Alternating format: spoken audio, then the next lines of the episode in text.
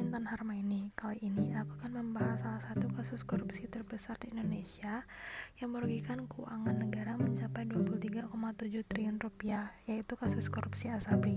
Kerugian negara akibat kasus korupsi ini melebihi angka kasus korupsi Jiwasraya mencapai 16,8 triliun rupiah. Awal mula pada tahun 2012 hingga 2019, Direktur Utama, Direktur Investasi dan Keuangan serta Kadif Investasi Asabri bersepakat dengan pihak luar Asabri yang bukan merupakan konsultan investasi maupun manajer investasi.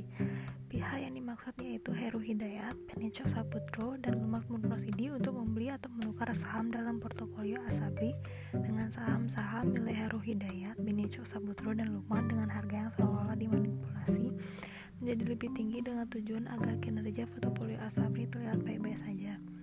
Setelah saham-saham tersebut menjadi milik Asabri, kemudian saham-saham tersebut ditransaksikan dan dikendalikan oleh Benny, Harry, dan Lukman berdasarkan kesepakatan bersama dengan direksi Asabri sehingga seolah-olah saham tersebut menilai tinggi dan liquid. Padahal transaksi-transaksi yang dilakukan hanya transaksi semu dan menguntungkan Heru, Beni, Lukman, serta merugikan investasi Asabri. Karena Asabri menjual saham-saham dalam portofolionya dengan harga di bawah harga perorangan saham tersebut. Nah, jasa pendidik dan Pitus Kejaksaan Agung menetapkan 8 tersangka dalam penyidikan kasus dugaan korupsi dalam pengelolaan keuangan investasi oleh PT Asuransi Angkatan Bersenjata Republik Indonesia atau ASABRI. 8 tersangka tersebut adalah mantan Direktur Utama PT Asabri periode tahun 2011 sampai Maret 2016, Purna Mejen Adam Rahmat Damiri, mantan Direktur Utama PT Asabri periode Maret 2016 sampai Juli 2020, Purna Legend Sony Wijaya, ex Direktur Keuangan PT Asabri periode 2008 sampai Juni 2014 yaitu Batir Effendi mantan Direktur Utama Asabri periode 2013 sampai 2014 dan 2015 sampai 2019 Haris Tiono Kepala Divisi Investasi PT Asabri Juli 2012 sampai Januari 2017 Ilham W. Siragar dan Direktur Utama PT Prima Jaringan Lukman Purnomo Sidi. Kemudian Dirut PT Hanson Internasional Tbk Beni Saputra dan Komisaris PT Trada Alam Mineral Heru Hidayat. Baik Beni maupun Heru merupakan tersangka dalam kasus korupsi di PT Asuransi Jiwasraya.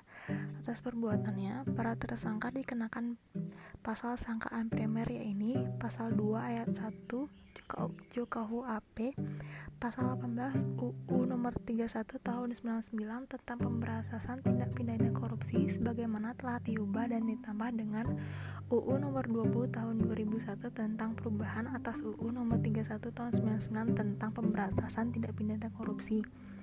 Pasal 55 ayat 1 ke 1 KUHP serta subsidiar pasal 31 tindak pidana korupsi yang, yang menyalahgunakan kewenangan dan merugikan keuangan, keuangan negara masih menjadi persoalan yang tak kunjung tuntas.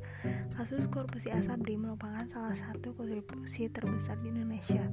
Kasus korupsi Asabri melebihi kasus Jiwasraya yang juga memiliki dua tersangka yang sama dengan Asabri memberikan hukuman berat bagi para pelaku koruptor akan memunculkan efek jerah.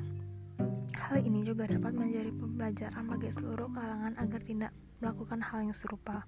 Tetapi perlu diingat untuk tidak memberikan hukuman dengan pandang bulu.